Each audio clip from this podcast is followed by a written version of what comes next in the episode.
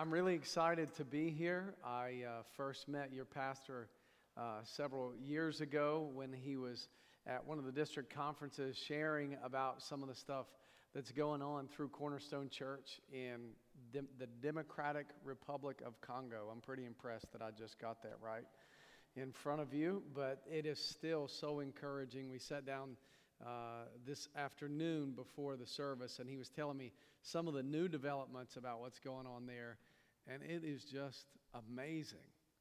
The way God is using this church is phenomenal, and the stuff that uh, God, I believe, is going to continue to do, not only through you, but uh, through the ministries connected with you. Uh, it's just, it's amazing. I, uh, just to give you a little bit of background and why that just blesses me in such a, a personal and, and uh, uh, deep way is because I ministered in Staten Island, New York for almost 13 years, and I pastored Salem Church.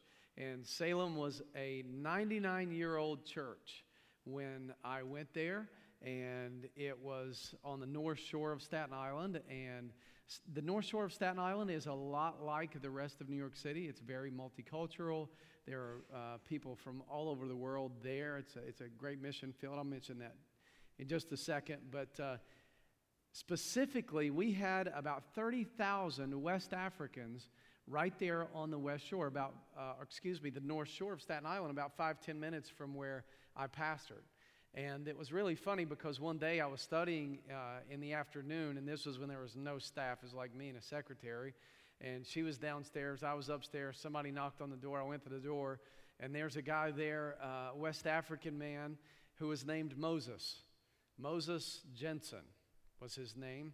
And uh, I was pretty impressed with that because our church had really deep Norwegian roots. And the name Jensen is a Norwegian name. And yet, here's Moses, who is very clearly African. And so I was thinking, wow, this is, this is pretty cool. Not only that, he's the first Moses I've ever met in my life. What made that even better was about a year later when we were out in my driveway in front of the parsonage, and I'm talking with Moses, and a guy named Jesus calls me on the phone.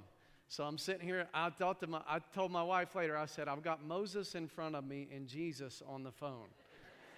You can't beat this day. This is pretty amazing. This only happens in New York, but um, I just fell in love with uh, so many people from the West African community and was so deeply touched. And over the years, we did a lot of mission work in Africa as well. Some of my dear friends are still doing ministry there. So to see what you guys are doing in a different part of Africa, I just know the profound impact that it has. And I, the whole world, I think, knows how desperate uh, the Congo has been for years now. So thank you for what you're doing. And it's really, it's really cool for me to be able to see that. And for those of you that went on the bike ride, how many went on the bike ride? Raise your hand. A few of you. God bless you guys. That's amazing. How many miles was it? I saw it, but it went too fast. 500 miles. That's incredible. Incredible. Well, have you recovered? It's all down. now that's the kind of ride I could go on.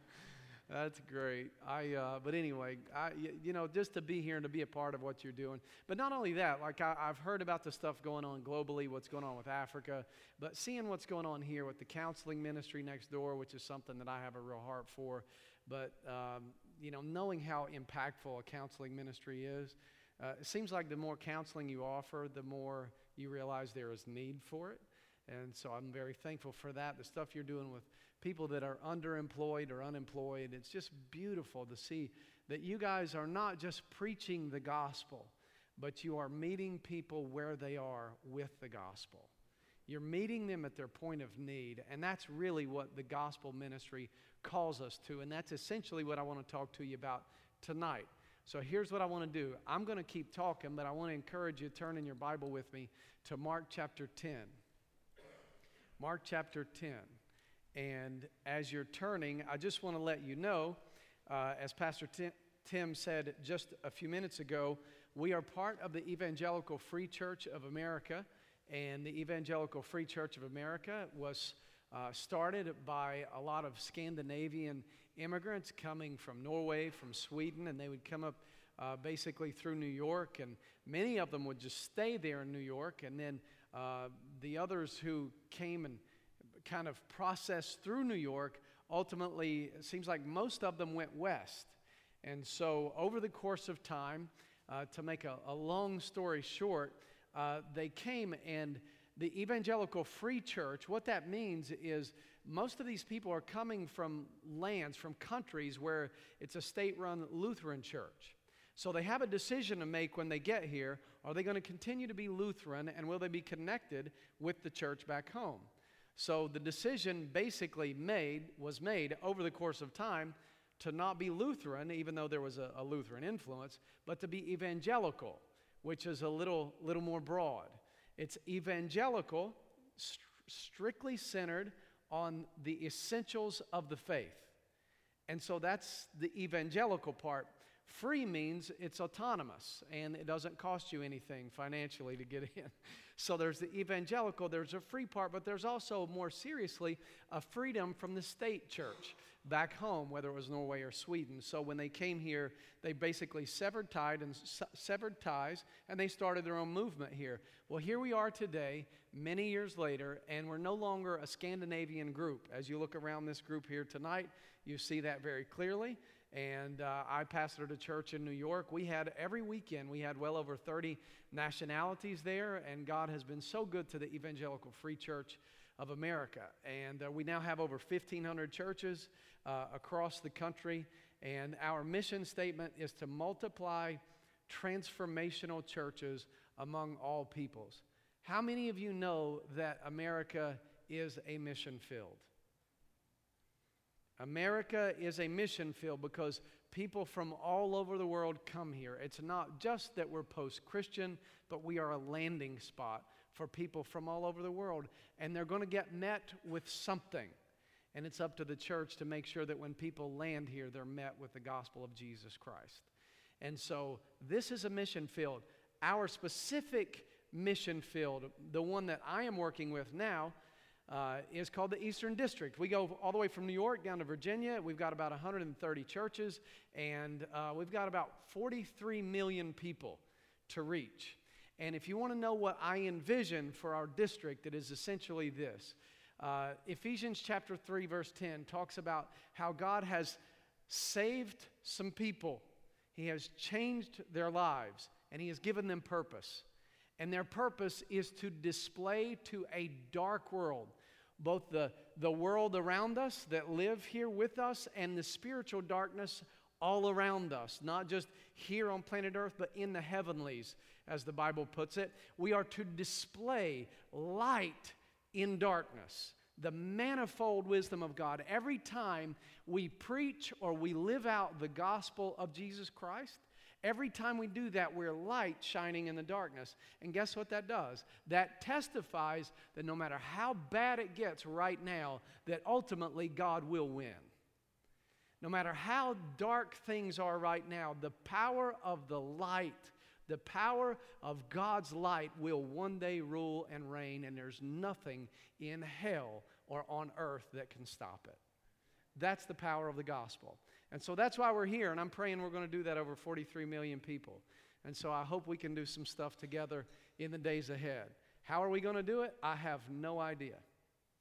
All I can tell you is we're going to go for it. We're going to plant churches. We're going to do ministries like you're doing here. We're going to partner with one another, and we're going to see God do some beautiful things together.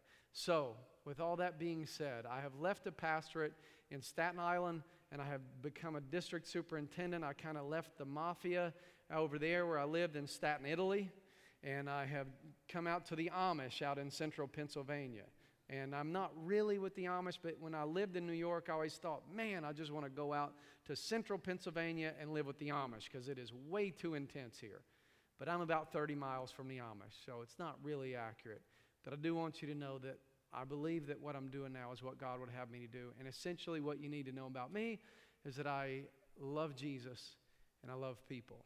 And the way that I ended up where I am as a district superintendent is because most of our churches are not experiencing the kind of life and joy and effectiveness and fruitfulness that this church is.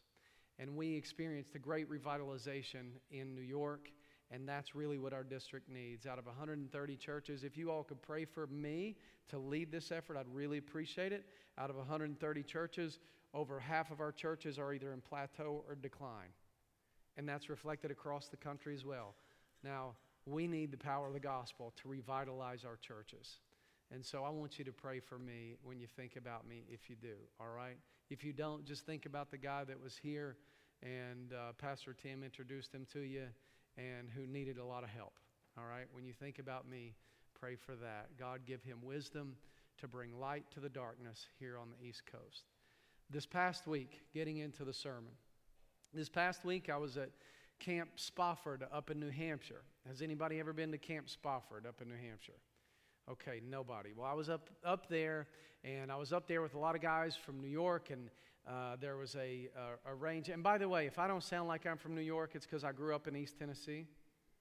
So every now and then there might be a little bit of a New York thing, and then the rest of the time it's pure hillbilly. All right? So it's a very confused accent. All right? And I understand that.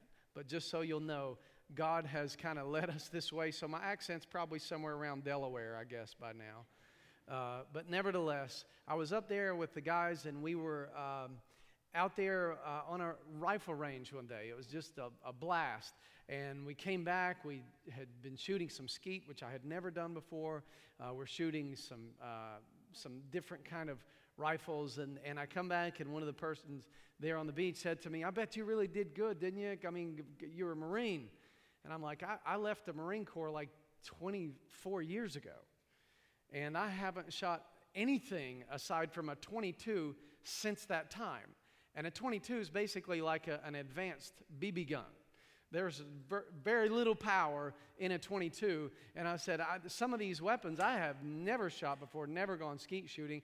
And I said, not only that, but the sights on these weapons, I, you know, I had never used those kind of sights. So, the truth be told, I wasn't really any better than anybody else. Marine or not, I just wasn't any better. Uh, there was a misconception that I would be because I was. Now, the reality is there was one weapon, and it was called a 30 6. Some of you uh, hunters, you probably know what that is. I had never fired one of these before. Now, it's not the weapon, but there was a sight on that thing that you just couldn't miss with.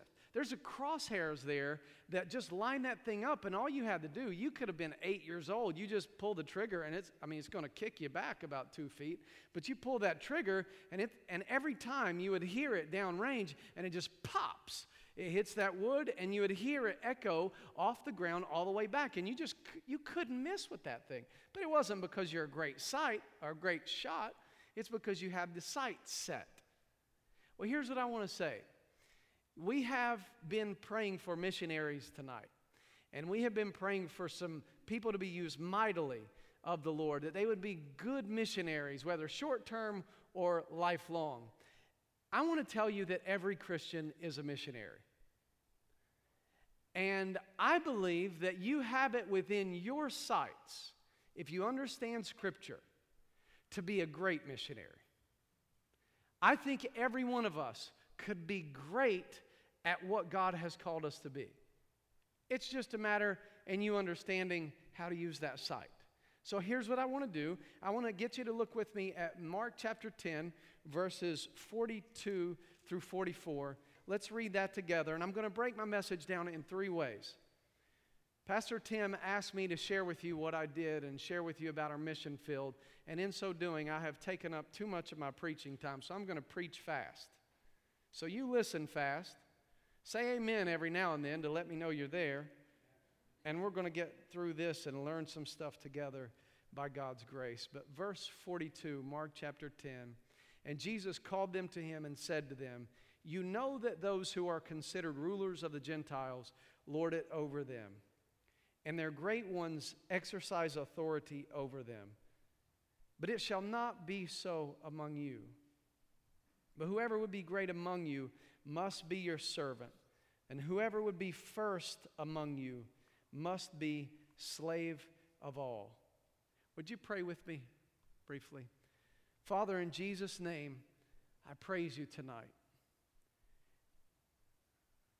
I praise you. It is a privilege to be able to meet with some brothers and sisters, to meet new friends, It's a privilege to be here in this place, to worship, to listen to you. And I pray now you would give us ears to hear what you'd have to say to us. Give us eyes of faith to see what it is you'd have us to see. And above all, give us hearts to obey it. And when it's all said and done, we'll give Jesus all the glory. And we pray this in his name. Amen. So here's how I want to break it down greatness encouraged, greatness encouraged, and then greatness examined, and then we're going to apply this by seeing greatness embodied.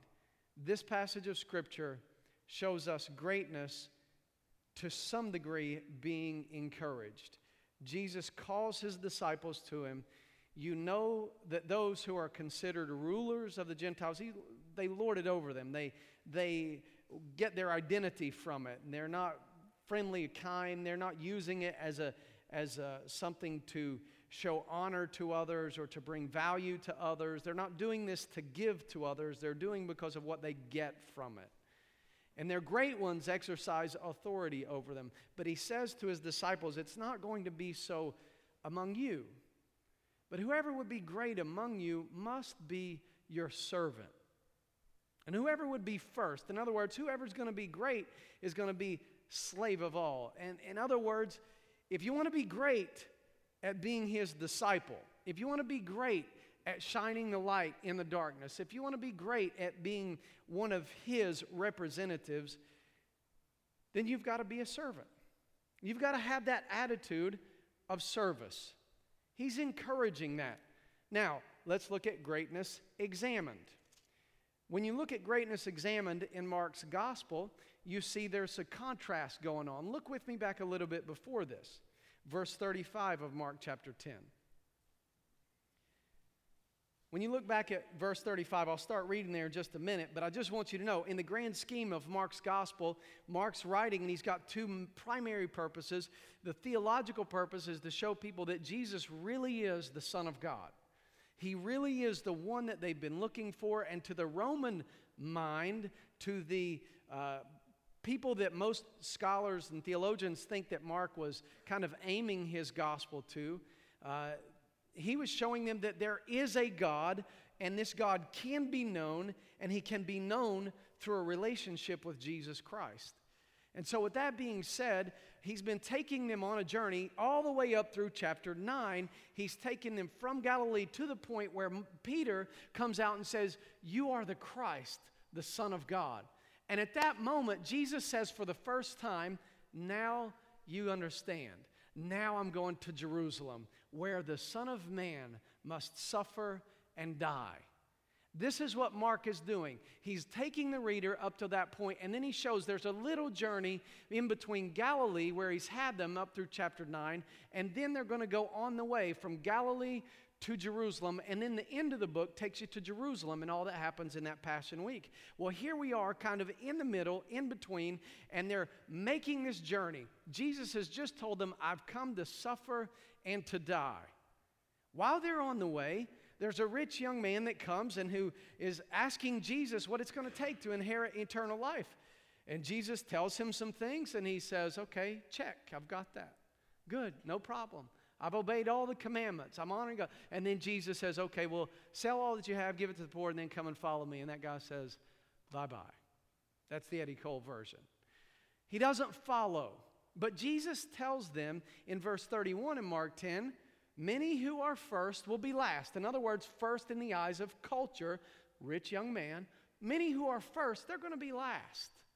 But then he goes on and he reminds them once again, third time, verse 32, he tells them, The Son of Man has come to suffer and to die. Now, watch this. This is kind of crazy. I can't even believe this when I read it. Every time I read it, I find it amazing. But verse 35 it says that james and john the sons of zebedee which by the way they were some they were one of the early ones. When jesus was walking out there by the lake and he's bringing some disciples in they're one of the early ones out there. James and john they've been with him every step of the way and they say to jesus in verse 35 teacher what will you what we want you to do for us whatever we ask of you? Genie in a bottle. And he says to them what do you want me to do for you and they say, Grant us to sit, one at your right hand, one at your left, in your glory. Isn't that amazing? Jesus says, I've come to suffer and to die Three times he's told them this. And they say, We think we would do a good job reigning with you. You know, you've seen our billboards as you, was walking, as you were walking around down there by the Sea of Galilee. I mean, you Sons of Zebedee Fishing Company. I mean, it was down there, fresh fish daily. I mean, he's the administrative guy. He's kind of the face of the crowd. You know, John, he's very verbal. He's out there. He likes everybody. He's got his Facebook page. You know, he, they're really doing online media. That's that right. That's what they were saying. But they're basically saying, listen, we think we're qualified. We like to sit on your right hand, your left hand. But Jesus says to them in verse 38, He says, You don't know what you're asking. Are you able to drink the cup with which I'm about to be baptized? Are you able to go through the baptism? And they say, We are able. Look at verse 39. We are able. They don't even know what they're saying in that moment. And then Jesus says to them, You know what? You're right. You're going to be baptized. Both of them are going to suffer. They're going to go through that same baptism of fire Jesus is going, going to have to go through. But to sit at my right hand, verse 40, and my left, it's not mine to grant, but it's prepared for those for whom it's been prepared. So the others, obviously, when they hear this, they get really upset. Verse 41, when the ten hear it, they begin to get indignant at James and John. Jesus calls them to him. And this is when he says, You know, those who are considered rulers of the Gentiles, they lord it, they use it for their own good. But he says, Listen, you've been following me now for three years. It shouldn't be so among you. Whoever's going to be great among you, you got to have the attitude of a servant. If you want to be first, you got to be the servant of all.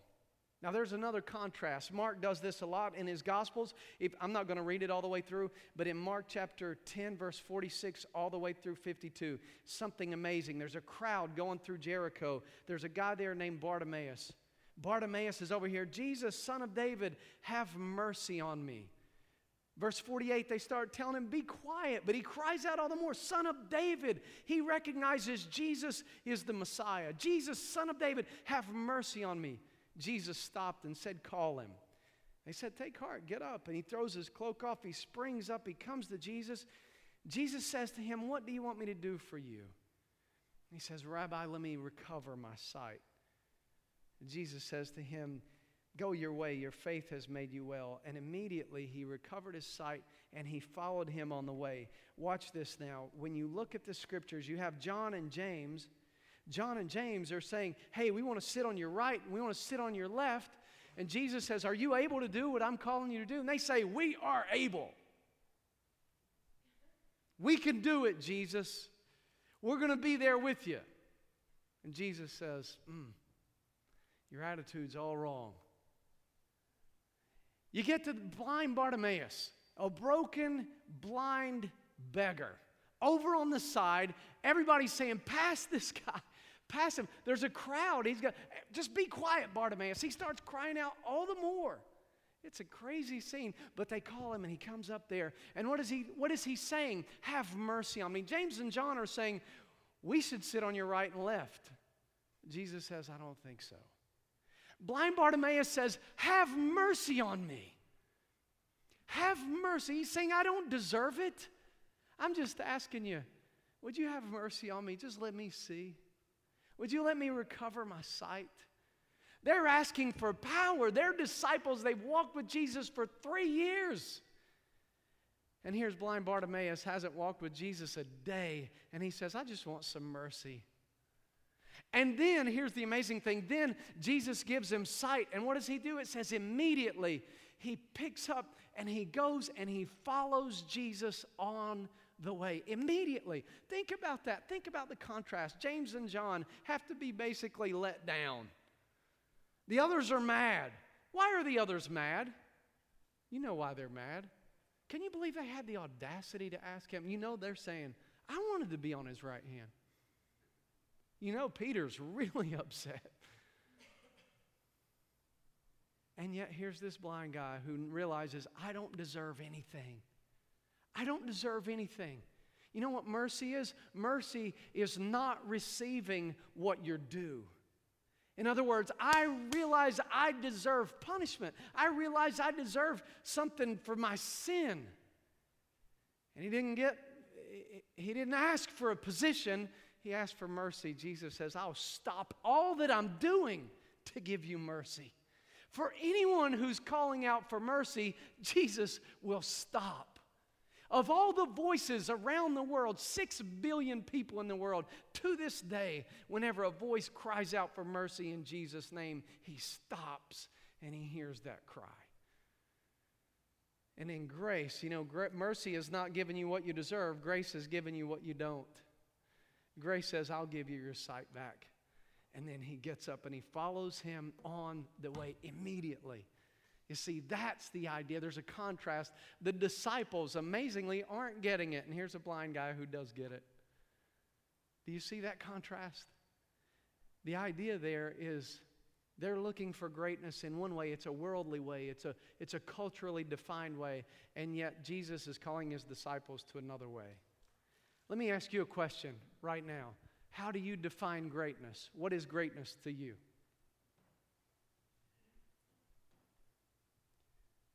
What is greatness?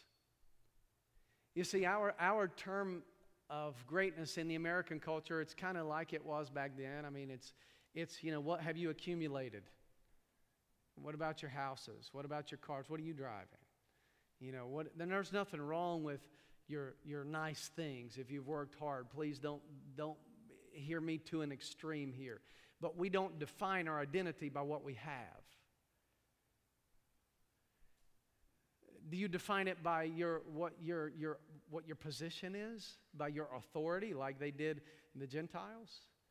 It, it is for some of you who are educated, this is a very educated area.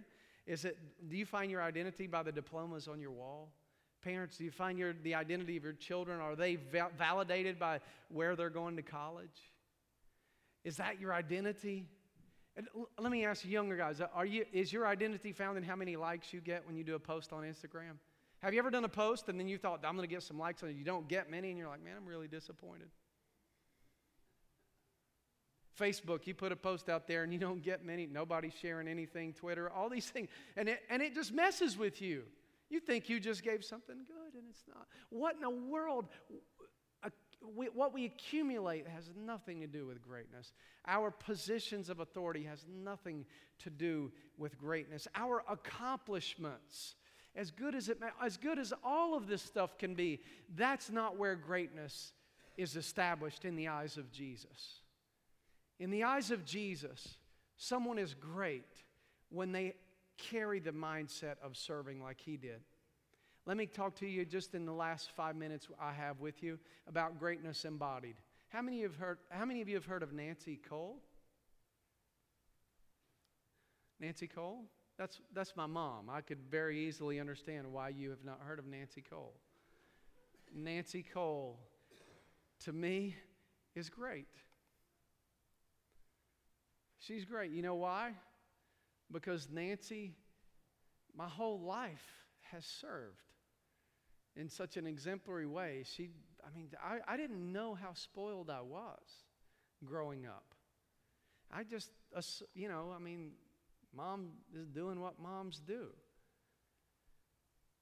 You know, picking up after three boys and a man who never pick up after themselves without being told to pick up after themselves. She makes wonderful food. I mean, some of the best country food you have ever had in your life. The secret, by the way, to good country food is three sticks of butter, no matter what it is. My mom, I mean, to this day, I, I still think she's great. My mom is amazing. When I left the Marine Corps, they weren't giving me kind of the money that I thought they were going to give. And I'm going to tell you, like, I, I'll tell you how spoiled I was. I went to the Marine Corps and talking about ironing, like putting creases in. I didn't even know how to iron. I'm in the Marine Corps having no idea how to iron. I'm like, I got to find a cleaning, uh, a cleaners really quickly here because I'm going to be in trouble. You know, I didn't know you just plug it in and turn the thing on and iron. My mother spoiled us. She still spoils my dad. She just, this is my mom. I look around this room, I'm going to tell you, men, if you would be honest, in a mother, you see a lot of examples of greatness. Serving somebody, loving people, cleaning up after them, sometimes in the worst ways, expecting nothing in return, not a thank you, nothing. I think about the times that I have served well in my life compared to moms and compared to my wife. I'm like, I may have gotten this service thing right two or three times in my life. I mean, I, you know, most of us, we just, most of us men, we're not wired that way, most of us. My mom, she's great. You didn't know Nancy, though. I'm a little disappointed in you. How about Jim? You know Jim? Jim Gustafson? Jim Gustafson is my neighbor. Can't believe you don't know Jim. So, Jim, Jim, I moved in, to, uh, you know, I came from New York where we're witnessing to our, all of our neighbors. We're trying to share Christ with all of our neighbors. And I just want you to understand I move out to where I live now, and it's a completely different experience. Because when we move in here, we're surrounded by Christians. The guy across the street from me is an associate pastor. I've got one person on the on the back side of me. I live on a corner. The, people that live on the back side of us, they have adopted three children from Guatemala. They're getting old enough to graduate and go off to college. So that couple, you know what they're doing? They're saying, "Well, our house is going to be empty before long." So they've decided to adopt three more children from Colombia. Do you know how humbling it is to live beside people like that? Then there's my neighbor Jim, who I was just telling you about. Jim, my neighbor, uh, he's super nice, comes and welcomes us and everything like this. Before I was able to get a lawnmower, because I lived in New York and I didn't need a lawnmower, and Jim, before I got a lawnmower, I, I look outside one day, there's a guy mowing my lawn. And Jim's out there flying around my lawn. I walk out there, I'm like, oh man, you know, New York, you're thinking, how much is he going to charge me? And I go out there and I'm like, Jim, you don't need to do that. Well, here's the thing. Jim's like, oh no, listen, this is this is my joy. I've cut everybody's lawn in this neighborhood. And I'm like, no, Jim, you really let me pay you. Let me let me do something for you. He's like, no, this is treasures in heaven. Treasures in heaven. This is me laying up treasures in heaven. I'm like, okay. Well, lo and behold, I get a lawnmower, but here's the thing Jim has cut my lawn like three or four more times since then because he notices I'm not in town and my grass gets a little high. I don't know if it's because I'm bringing the value of the neighborhood down or if it's because he's trying to serve. I just, it makes me a little uncomfortable. I, you know, to the degree I'm like, man, you can't keep cutting my lawn. It's like treasures in heaven. I'm like, wait a minute, it's becoming a competition now. I'm thinking, how in the world can I serve him? I'm a pastor. You've got some audacity trying to outserve me. You know, there's just, this, what are you doing? But this is the neighborhood that I live in. Jim's a great neighbor. He just found practical means. We've got another neighbor that we're going out of town and we're like, man, we haven't thought this thing through. Our dog, we've got a dog. You don't know Buddy either, my dog, do you? Catching a trend here. My dog, Buddy, the miniature schnauzer, needs a place to stay. He can't go with us. So, you know what we have to do? We have to ask, can you keep a dog for a few days? I've got a neighbor that doesn't know me keeping a dog for a week. I'm surrounded by good neighbors. How many of you have heard of C.S. Lewis? Let's take a quick turn here. Fantastic. Now we're on the same page. C.S. Lewis. You all know C.S. Lewis, Lion, Witch, Wardrobe, Chronicles of Narnia, Mere Christianity. C.S. Lewis, famous author. Okay, here's C.S. Lewis. I think he's a wonderful author.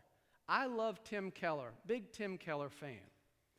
Well, Tim Keller, I lo- you know, if I didn't know C.S. Lewis before Tim Keller, I would love him vicariously through Tim Keller. I didn't know why Tim Keller was so influenced by C.S. Lewis, but listen, here, listen to this why. Tim Keller's wife, Kathy, when she was a little girl, wrote C.S. Lewis. He's in England, famous author, professor at Oxford. She writes C.S. Lewis, and do you know three or four times C.S. Lewis takes the time to write a 12 year old American girl by hand back? I'm like, oh good night. How in the world? This, I'm going to tell you, C.S. Lewis, I, he's, a, he's a great writer. He was a wealthy man, a famous man, still is to this day, bestseller while he's dead for 50 some years. But you know what makes him great to me? Because he would take the time to write a 12 year old girl in America that he would never meet. that makes him a pretty great man in my eyes. What's greatness to you? It begins at home, like moms, dads. You can do something. We can do something. We're I don't think we're wired like moms, but you can do something to be great at home. You can do something to be like my neighbor Jim. Bake an apple pie, help with a car, do something. If you don't want to mow, I get it. Do, do something. Be a good neighbor. Love your neighbor. Whatever it is you do at work, it's not just what you do, it's how you do it and who you do it for. C.S. Lewis, famous author, doesn't need a heart of a 12 year old girl. She gives him nothing, and yet he would take the time to write her back. That's a heart of a servant. Every one of us can apply this to our lives. And let me close with this Philippians chapter 2. This is somewhere I want you to turn, and I want to just tell you all of them Mom, C.S. Lewis, Jim. They're all, they're all great in my eyes to various different degrees, but I got to tell you, Mark chapter 10, verse 45, here is greatness embodied. Jesus says in verse 44, whoever's going to be first among you needs to be slave of all. But he says in verse 45, for even the Son of Man, meaning himself, I came not to be served, but to serve and to give his life a ransom for many. I came to suffer and die for you. This is the Lord of glory saying, I came to suffer and die for you, not because of what you can give me, simply because this is what I come to give you. That is greatness. And here we close with this Philippians chapter 2. Are you there? If, you if you're not there, you don't have to turn. I just want to close as I read this. Philippians chapter 2, the Apostle Paul writes, and he says, Let this mind be in you. This is greatness. Have this mind among yourselves, which is yours in Christ Jesus, who, though he was in the form of God, did not count equality with God a thing to be grasped, but made himself nothing, taking the form of a servant. Being born in the likeness of men and being found in human form, he humbled himself by becoming obedient to the point of death, even death on a cross. That is greatness. I just want to encourage you right now. It's because Jesus left his glory, gave up his comfort to serve, to suffer, and die, that the Father received his sacrifice and he's seated at his right hand, and he will come again.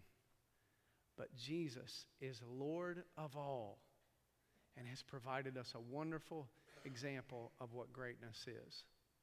You can be a great missionary. I can be a great missionary even if we never leave the United States of America. This is your mission field. Aim for greatness. You have your sights set. It's in following the attitude of Christ Jesus. Serve. Serve your home. Serve your neighbor. Serve at work. Serve in Jesus' name. And you'll be great too in somebody's eyes, and most importantly, in the eyes of the Lord. Amen. Let's pray together.